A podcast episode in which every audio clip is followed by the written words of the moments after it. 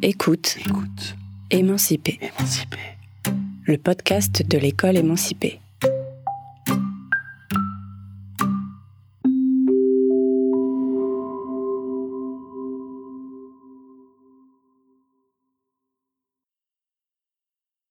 Entretien entre Antoine Chauvel, militant de l'école émancipée, et Gabriel Rosenman, chercheur, qui achève une thèse sous la direction de Sophie Bérou, intitulée Les caisses de grève de 1864 à nos jours, socio-histoire d'un usage militant de l'argent, entre tactique de lutte éphémère et institutions syndicales de service aux adhérents à l'ENS EHESS. Une synthèse de cet entretien est publiée dans le numéro 100 de la revue École émancipée. Moi, j'avais principalement quatre questions à te poser. Quand prend naissance la question de caisse de grève, quelles sont les modalités concrètes, les modèles qui coexistent aujourd'hui? Un peu une analyse un peu comparative, quels sont les avantages et inconvénients de chacune de ces organisations de solidarité financière? Pourquoi cette question ressurgit euh, plus fortement? Mais en quoi est-elle centrale? C'est aussi une, une, une, Donc, je t'en prie, hein, de, de quand ça date? L'exemple le plus ancien que j'ai trouvé, c'est la grève, enfin le, la révolte des canuts lyonnais 1831. On considère souvent comme l'acte de naissance du mouvement ouvrier en France, en l'acte de naissance politique.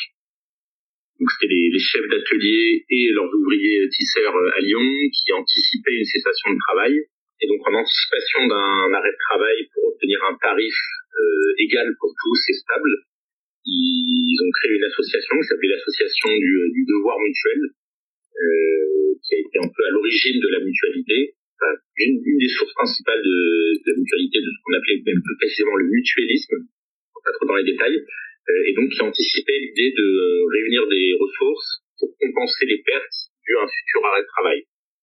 Finalement, euh, la grève s'est transformée, enfin, qu'on appelait coalition à l'époque, s'est transformée en insurrection complète dans Lyon et tout, donc en fait, ça s'est pas passé exactement comme, euh, comme ça. Mais en tout cas, ça avait été pensé. Et donc, en gros, de 1830 jusqu'à la fin du 19e, euh, c'est beaucoup des, euh, des sociétés de secours mutuels euh, qui créent donc des, de la mutualisation de ressources pour faire face aux différents risques, à la fois la grève, mais aussi les accidents de travail, la retraite, la maladie, même la mort, une prise en charge des, frais d'enterrement et tout ça, parce n'y a pas encore de, de sécurité sociale. Et donc la grève est inclue euh, comme un des risques auxquels euh, le, la solidarité ouvrière peut, peut faire face, en, pour l'essentiel en anticipation. Donc c'est de l'accumulation de l'argent en prévision des futurs euh, conflits. Il y a à l'intérieur de cette période-là même quelques expériences vraiment passionnantes, notamment une caisse qui s'appelait la caisse des 5 centimes en 1864, à l'initiative des typographes parisiens, et qui en gros la moi, le premier exemple que j'ai trouvé de caisse de grève interprofessionnelle, euh, qui dit en gros, il faut réunir le plus possible de corporations organisées qui ont chacune leur propre caisse de grève, et il faut mettre en commun. Et comme ça, quand il y a une corporation en grève, bah, toutes les autres peuvent lui prêter de l'argent, et ça lui donne vraiment le temps de gagner, et ensuite, elle rendra, soit en remboursant celles qui lui ont prêté, soit en prêtant à son tour à une troisième corporation. Et donc, ça fait tout un circuit de réciprocité. Euh, entre chambres syndicales. Euh, donc ça, c'est vraiment l'essentiel du 19e siècle correspond à ce, ce modèle-là, avec un basculement qui se fait au fur et à mesure, mais surtout vers la fin du siècle, quand les grèves touchent plus seulement des ouvriers qualifiés, peu nombreux et bien organisés, et qu'elles touchent petit à petit les ouvriers de la grande industrie, qui n'ont pas de tradition de lutte, qui n'ont pas de revenus suffisants pour épargner collectivement, euh, qui sont très peu organisés et, et où là, donc, il y a un basculement du registre euh, du prêt euh, réciproque vers le registre du don unilatéral, de la solidarité extérieure aux grèves. Euh, et donc là, il y a des, des souscriptions dans les journaux socialistes, dans les des, des, feuilles de souscription qui circulent dans les ateliers, et, donc parfois des grosses sommes qui sont levées pendant la grève en soutien aux grévistes c'est plus exactement la même temporalité. Il y, a, il y, avait une part de stratégie derrière, c'est-à-dire aussi l'idée que euh, soutenir une grève dans un pays voisin, c'était aussi euh, empêcher que les droits soient abaissés et que du coup il y ait une concurrence déloyale qui soit faite, euh, y compris du point de vue de, la charge de travail. Ouais. Donc c'est pas complètement déconnecté de euh, défendre un intérêt commun, mais c'était pas non plus de la grève par procuration pour faire vite. Oui, voilà. en gros, c'est permettre des grèves victorieuses, c'est c'est c'est garantir un peu plus ses droits, quoi. C'est un peu c'est ce, ouais, ça. Ouais, okay. Et soutenir un mouvement qui était en essor et avec euh, des, des, liens qui se tissaient à la fois au niveau international et entre corporations. C'était en gros la période qui allait vers la fondation des confédérations. Mm. Et, et, donc ça correspondait un peu à, à ce mouvement-là. Période suivante, à partir plus ou moins de la fondation de la CGT, mais de la, la, fin, de la, la, fin du 19e, et euh, malgré les nuances, on peut tirer ça quasiment jusqu'à 1963 c'est une période où euh, il y a des tentatives de répéter, de créer des caisses de grève permanentes dans les syndicats, au niveau des syndicats euh, locaux, des fédérations, même de la confédération CGT ou euh, CFTC, mais qui sont en fait à chaque fois des tentatives qui échouent, soit parce que c'est trop difficile d'accumuler des fonds et il y a une tradition de, notamment dans la CGT, de fédéralisme assez fort, où les échelons inférieurs garde l'essentiel des sous et ne centralise qu'une petite partie. Donc une caisse de grève fédérale et encore plus confédérale est très difficile à mettre en œuvre. Euh, il y a aussi la succession des scissions, euh, des grèves, euh, des, euh, des, guerres. les scissions pour la CGT, il y en a, elles, sont, elles font mal. Hein. Entre CGT, CGTU, puis FO, tout ça, ça affaiblit vraiment la capacité à, à thésauriser. et donc pendant toute cette période-là, il y a des tentatives répétées mais qui ne marchent pas trop. Et et en même temps la diffusion d'autres méthodes de soutien, euh, l'aide des municipalités socialistes ou communistes, euh, aussi des campagnes de dons euh, à l'occasion. Mais 1963, ça représente une grande rupture parce que c'est la, la dernière très grande grève des mineurs euh, qui déclenche de manière assez surprenante pour les syndicats un élan de solidarité populaire euh, massif. Les dons affluent et forcent même les syndicats qui étaient pourtant assez divisés à mettre ensemble, à gérer de manière unitaire le, la caisse de soutien aux grévistes. Euh, et donc ça déclenche à partir de là des une différenciation assez centrale entre d'un côté le syndicalisme chrétien, qui en fait l'année suivante se transforme en CFDT et, euh, et qui, qui, enclenche un processus de fusion successive des caisses de grève existantes, qui existaient notamment dans certaines fédérations, dans certains, certaines régions, notamment dans le Nord. donc ça, ça aboutit en dix ans plus tard à la fondation de la caisse de grève actuelle la CFDT, la Caisse nationale d'action syndicale. Donc c'est bon, la grève de 63 est un des facteurs qui joue là-dedans, mais donc ça, ça va vers une institutionnalisation de la caisse de grève.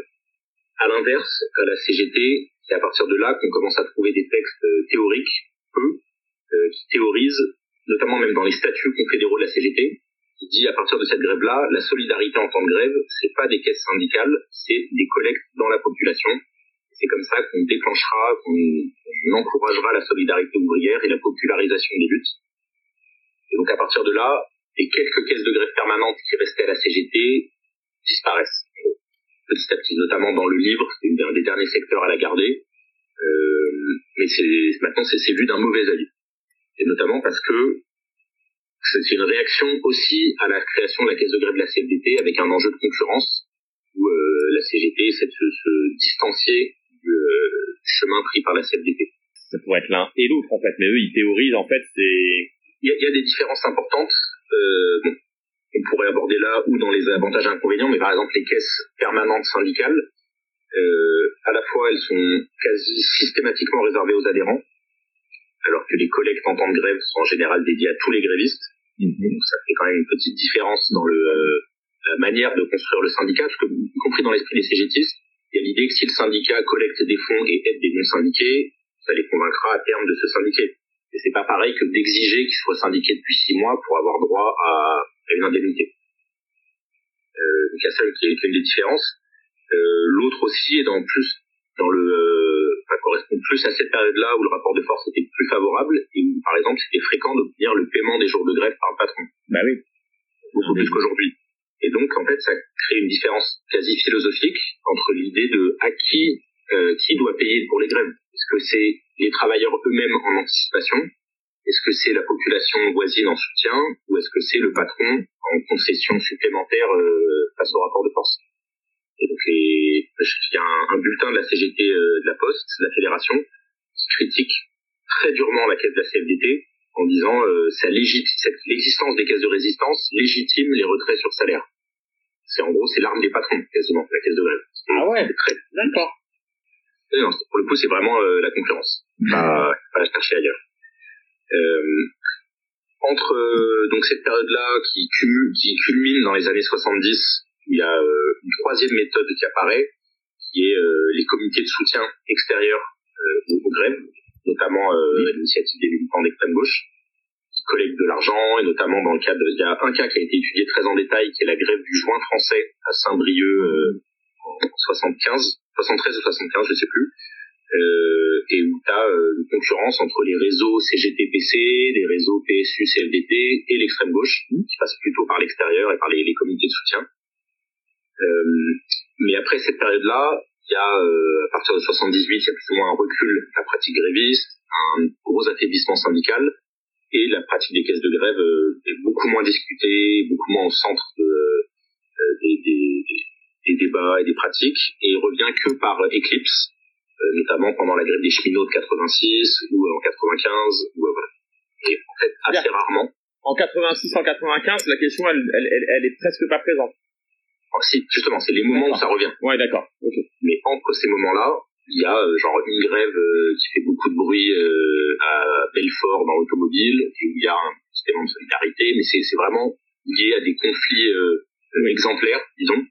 Mais c'est pas du tout comme ça avait pu l'être en partie jusque-là, un élément de débat régulier sur la stratégie syndicale. Euh, moi, je ne pas encore, je peux pas encore te donner les statistiques, je ne les ai pas finies, mais je suis en train de comptabiliser le nombre d'interventions relatives aux caisses de grève dans les congrès confédéraux de la CGT. Et, euh, on peut déjà dire, c'est que les, les, moments de débat théorique, par exemple, il n'y en a aucun entre 1963 et 2019. Il n'y a pas un seul débat théorique dans les congrès confédéraux de la CGT entre ces deux congrès-là. Et c'est surprenant. Et donc, pour rentrer un peu embrayé sur euh, la troisième question, qu'est-ce qui se passe à partir de 2010 et pourquoi est-ce que ce débat revient? Il y a plusieurs facteurs. Donc, tu le mentionnais, il y a évidemment la question de la pression financière. Que, bon, les mouvements des Gilets jaunes a bien montré le l'amenuisement du reste à vivre et, la, pression financière quotidienne sur les, fins de mois, parfois même euh, les, débuts de mois.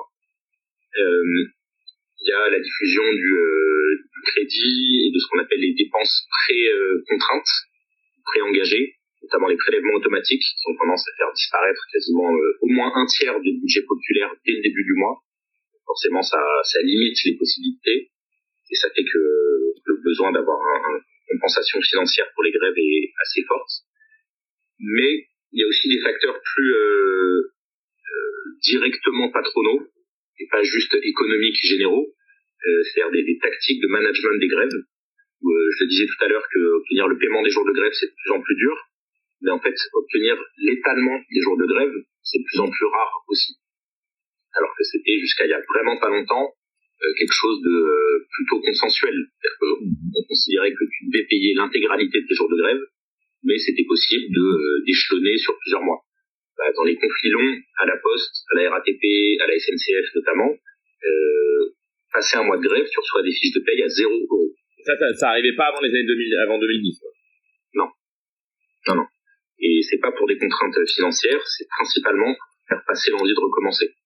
Et j'imagine que t'as pas de source là-dessus, t'as pas un relevé de décision d'un conseil d'administration de la Poste. Non. D'accord, mais par, contre, contre il y a des exemples récents, par exemple à la RATP en 2019-2020, euh, tu as même des grévistes qui ont reçu des fiches de paye négatives parce que euh, on leur avait décompté tous les journées, toutes les journées de grève du mois, plus les repos, plus on continuait à, à prélever des cotisations sociales ou la mutuelle. Donc j'avais vu des fiches de paye négatives. Et, et pour montrer un peu le, type de tactique dans lequel ça s'inscrit, euh, il y avait, j'étais avec un délégué du métro quand il avait reçu un texto de son DRH qui lui proposait d'étaler les jours de grève sur trois mois en échange d'une reprise du travail dès le lendemain. Et donc c'est vraiment des marchés euh, sous pression, enfin le flingue sur la tempe. Donc c'est vraiment utilisé comme arme tactique par le patronat, la strangulation euh, financière. Euh, et un deuxième facteur important aussi dans la, le management, qui est euh, une bonne partie des grèves. De, alors En général, les grèves ont tendance à se raccourcir depuis les années 70, avec un à deux jours de moyenne quand on prend les grandes statistiques agrégées sur la, la les journées individuelles non travaillées et tout ça.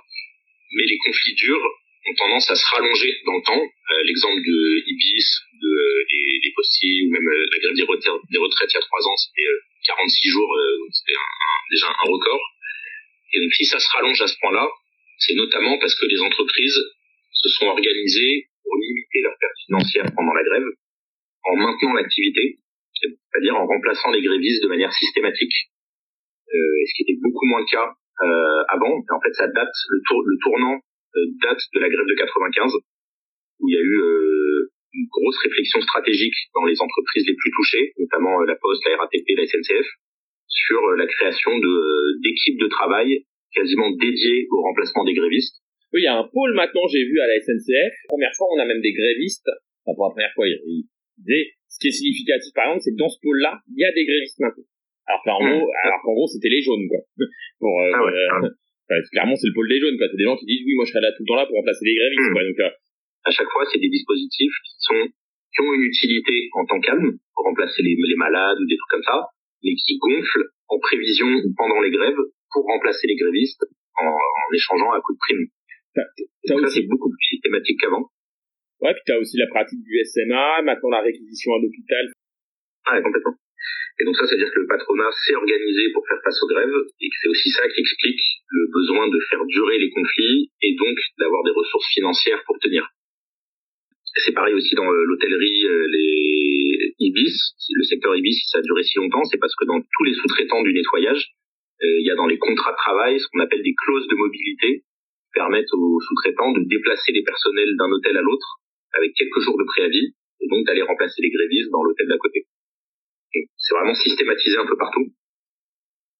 Euh, et enfin, deux autres facteurs qui expliquent pour moi le, le retour en, en, fanfare des caisses de grève ces dernières années. C'est d'un côté le euh, euh, l'imitation des premières expériences qui ont vraiment marché. Je pense notamment à Infocom et à, des conflits euh, comme ça qui ont fait tellement de bruit en affichant des sommes importantes que ça a donné envie et voilà. Donc c'est fréquent dans les mouvements sociaux, mais il y a toujours des mouvements initiateurs et des mouvements euh, qui reproduisent. Et dernier facteur important, c'est les réseaux sociaux, euh, puisque jusque-là, les caisses de grève étaient limitées euh, au physique ou à des virements bancaires, et ça permet de mettre en lien des grévistes avec des donateurs qui les connaissent pas individuellement, qui sont pas liés au même métier ou aux mêmes réseaux syndicaux ou à la même localité. Et donc ça élargit le périmètre de solidarité. Moi, j'ai fait ces derniers jours là une analyse un peu détaillée des donateurs de la caisse d'Infocom. Ouais. Euh, parce qu'un des débats qui revient souvent, c'est est-ce que les donateurs pourraient faire grève et font un don à la place de faire grève Et en fait, euh, dans le cas des gens qui ont répondu, aux, aux, des 5000 personnes qui ont répondu au questionnaire que, que j'ai envoyé, c'est très peu le cas, parce que tu as 35% de retraités, euh, 6 ou 7% de professions qui n'ont pas le droit de grève, artisans, commerçants, euh, chômeurs, euh, profession libérale, etc. Et euh, 32 ou 33% de, euh, de cadres et professions intellectuelles supérieures, artistes, euh, enseignement, euh, enseignement supérieur, etc. Et donc en fait, c'est des secteurs qui sont pas, traditionnellement pas les plus grévistes. Et donc c'est pas comme s'il y avait des secteurs qui avant faisaient grève et qui maintenant se dédouanaient en faisant un don. C'est plutôt le contraire. C'est des secteurs qui longtemps ont été éloignés des conflits sociaux et qui maintenant font un pas dans leur direction via euh, le don. Du coup, pour embrayer sur euh, la deuxième question, les modalités concrètes et les modèles, disons qu'il y a deux grands pôles euh, bon, j'ai un peu abordé, mais je vais revenir plus en détail. D'un côté, ce qu'on peut appeler les caisses syndicales permanentes. Euh, en France, c'est quasi exclusivement la CFDT, euh, même si il y a des micros exemples locaux, bah, notamment euh, le syndicat CGT qui a organisé la grève Ibis, les hôtels de prestige et économique, un des rares syndicats CGT qui a une caisse de grève permanente. Euh, il y a Force ouvrière qui réactive de temps en temps un fonds confédéral de grève, mais c'est un peu difficile d'avoir des détails. Et donc voilà, on a un pôle, ce sont les caisses syndicales permanentes en prévision des grèves, abondées en général par euh, un pourcentage des cotisations, des fois par d'autres sources, notamment euh, CGT HPE, c'était par les, victoires juridiques, des trucs comme ça, et en général réservé aux adhérents. L'avantage central les deux avantages centraux, c'est que un est abondé en permanence et donc tu peux savoir à l'avance sur quelles ressources compter et en conséquence, ça peut donner confiance pour commencer une grève. Les femmes de chambre avec le salaire qu'elles ont, elles n'auraient pas pu commencer la grève si on leur avait pas garanti un revenu de substitution pendant la grève. Deuxième pôle, ce qu'on pourrait appeler plutôt les caisses de solidarité éphémères, qui se créent et qui disparaissent au fil des conflits, euh, et qui elles font appel aux dons, à la fois aux dons d'organisation et maintenant de plus en plus aux dons d'individus, et notamment euh, à distance via les cagnottes. En général, ça s'adresse à tous les grévistes et pas que aux syndiqués mais comme il y a rarement assez d'argent pour tous, il y a toujours des critères qui sont mis et qui euh, varient selon les secteurs, mais ça peut être des critères de euh, quantité de journées de grève faites, notamment à la SNCF. Euh, il y avait des seuils en dessous de 7 ou 13 jours de grève, on n'avait pas le droit, et on comptabilisait à partir du 14e, des choses comme ça. Ça peut être aussi des coefficients différents selon la situation familiale des grévistes, selon la quantité de temps qui aurait dû être travaillé. Euh, parfois, ça tient compte même du grade. donc il y, a tous ces éléments-là.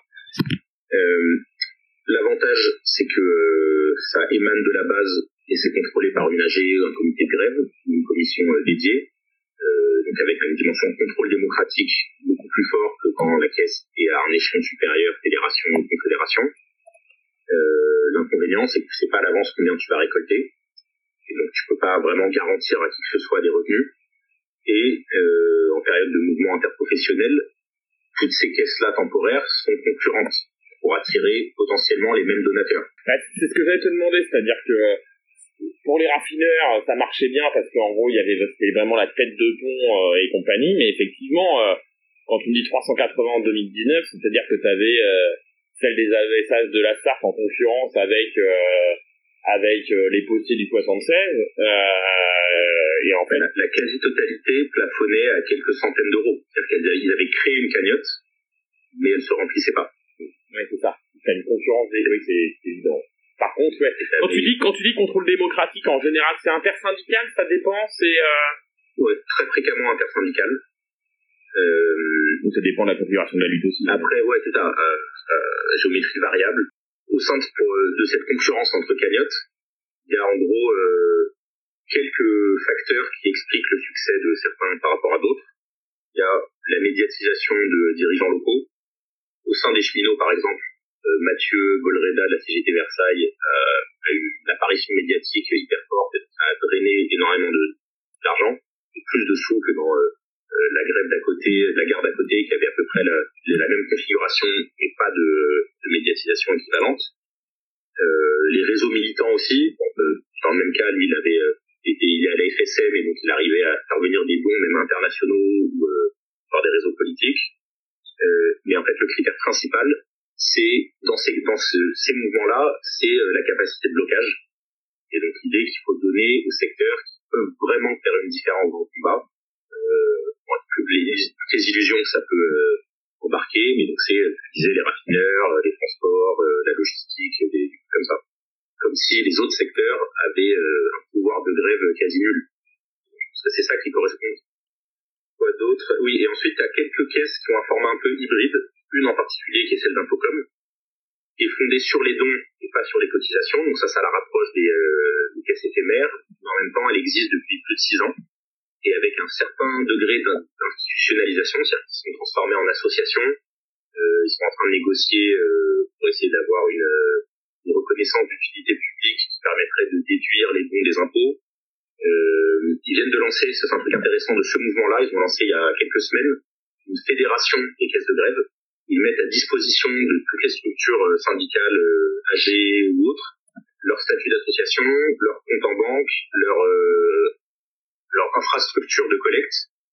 Et, et du coup, ça, ça, permet que chaque caisse locale, pour l'instant, il y en a cinq qui sont rattachés à ça, euh, récolte sur son propre compte, sur son propre sous-compte, mais que tout ça soit comptabilisé sur un même compteur national, qui du coup permet d'afficher le montant de la solidarité euh, au public. Et ça, c'est des chiffres importants qui ont un rôle politique sur la grève.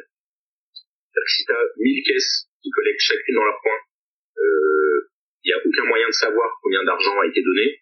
alors que euh, l'intérêt de la caisse impôt comme jusque-là, et encore plus avec ce, ce, cette fédération euh, possiblement, c'est que ça permet d'avoir une visibilité sur la puissance de la solidarité, et ça, ça donne confiance.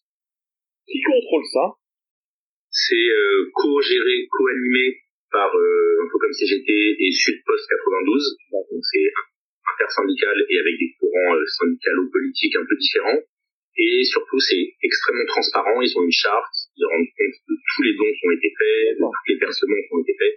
Euh, leur site, caisse de solidarité, euh, caisse-solidarité.fr est très bien fait.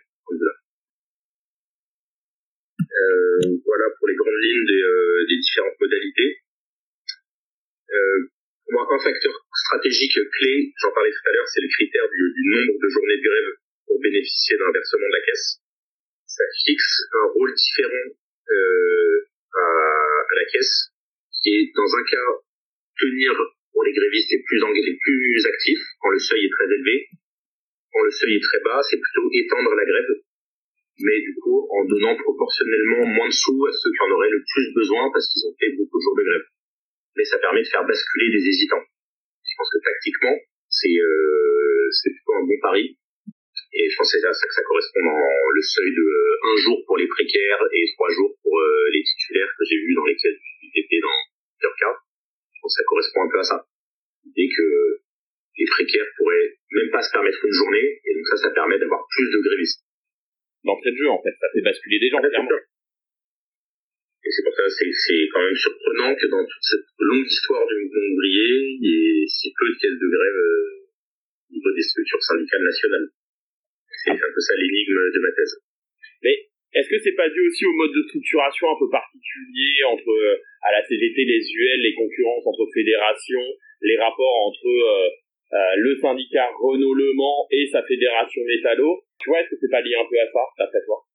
Moi, je vois plutôt ça comme la, la, conséquence de la concurrence syndicale. Mm -hmm. dans les pays où il y a des centrales uniques ou de monopoles syndicaux, il y a beaucoup plus de caisses de grève parce que tu peux asseoir ton assiette financière sur euh, euh, tous les adhérents d'une branche ou d'un lieu de travail, alors qu'ici c'est fragmenté. -hmm. Mais aussi des choix politiques. Par exemple, au moment, plus ou moins dans la même période où la CFDT euh, se donnait les moyens de cette caisse-là, datait de sa période autogestionnaire et, et combative. au même moment, la CGT investissait dans un bâtiment titanesque à Montreuil en faisant des, collectes de fonds auprès des adhérents, auprès des collègues de travail. Le même type d'activité que tu aurais fait pour collecter pour une caisse de grève était fait là pour créer un bâtiment. C'est des choix politiques euh, différents. Donc pour toi, elle est centrale, c'est plutôt sur la centralité de cette question. Elle est centrale évidemment parce que la donnée économique et parce que potentiellement ça donne confiance. En gros, c'est ça. C'est euh, en gros les, euh, un peu l'élément matériel plus euh, un élément qui est plus dans les têtes en fait de ce que ça procure que de savoir que tu es soutenu, que quand tu es en grève, tu es soutenu, ou avant de te lancer, tu peux y aller en disant euh, j'aurai pas rien à la fin du mois. En gros, c'est ça, quoi. C'est un peu à ça que ça. En gros, la projection un peu psychologique d'une caisse de grève, elle soutient clairement la grève, quoi. Je pense. Et d'autant plus quand on sait que le conflit va être dur. Et c'est ça aussi qui explique qu'il y a eu tellement de création de caisses de grève il y a trois ans. Maintenant, c'est parce qu'il y a le constat qui a été fait année après année que euh, les grèves faire plier un gouvernement, il faut être capable de tenir, de plus en plus même pour une direction d'entreprise, et qu'il n'y a plus vraiment de grève facile. Il n'y en a jamais eu. Je pense qu'il y a des périodes où il y en a eu, vous pouvez faire plier un patron en quelques jours. Euh, là, maintenant, on sait qu'il faut se préparer à plusieurs semaines, plusieurs mois, et donc il faut avoir, se donner les moyens de tenir. Une dernière question, mais je ne sais pas si tu pourras la mettre, mais je l'abordais un peu à propos de la construction du bâtiment de Montreuil. Mais je pense que une question euh, politique clé, c'est à quoi sont dédiées les ressources syndicales, des, des, structures syndicales. Et là, moi, ce que j'ai vu là sur les, euh, les créations de caisses SNUIPP, ça va manifestement dans le bon sens, mais c'est des appels à dons de la part des adhérents. C'est encore autre chose que une partie dédiée une partie des cotisations, voire même une partie des fonds déjà accumulés. Parce que quand on dit que les syndicats euh, ont été créés comme des outils pour euh, préparer les, les, grèves et où le budget des syndicats était essentiellement dédié à ça au début, euh, qu'on fait un petit avance rapide et que 200 ans après, 99% du budget passe à payer des locaux, des permanents et des, de la reprographie et se casse la tête sur comment on fait face financièrement à une grève, on dit qu'on a perdu quelque chose au passage quand même. Et même une fois qu'il est créé, il y a des réorientations possibles. On peut se dire que pendant 20 ou 30 ans, on a pris le pli d'un syndicalisme de négociation parce qu'il y avait de la, du gras à négocier. Quand il n'y en a plus et que tout passe par des conflits durs, bah, il faudrait que les, les, les, finances syndicales traduisent ce changement de priorité. Donc, ah. cette discussion-là existe partout et c'est une forme de garantie morale que tu pousses pas des salariés à continuer la grève alors que toi-même t'en subis pas euh, l'équivalent en termes de conséquences financières mais ça reste sur un plan moral et pas de stratégie financière parce que c'est c'est pas tous les euh, versements accumulés des déchargés permettraient de doter le syndicat d'une caisse de grève solide. Ça traduit l'institutionnalisation du champ syndical, mais qui se fait du coup euh, en désarmant les syndicats euh, pour les grèves. Ok, bah écoute, je te remercie énormément. À bientôt. Allez, salut. Retrouvez l'ensemble des contenus publiés par l'école émancipée dans sa revue et sur son site écoleémancipée.org. Merci à Samuel Hirsch, créateur du jingle de ce podcast. Écoute, Écoute. émancipé. Émancipé. Le podcast de l'école émancipée.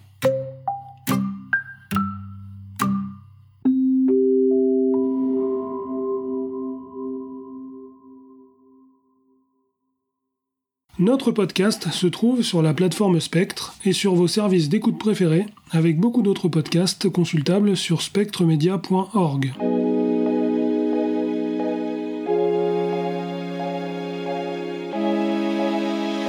Spectre.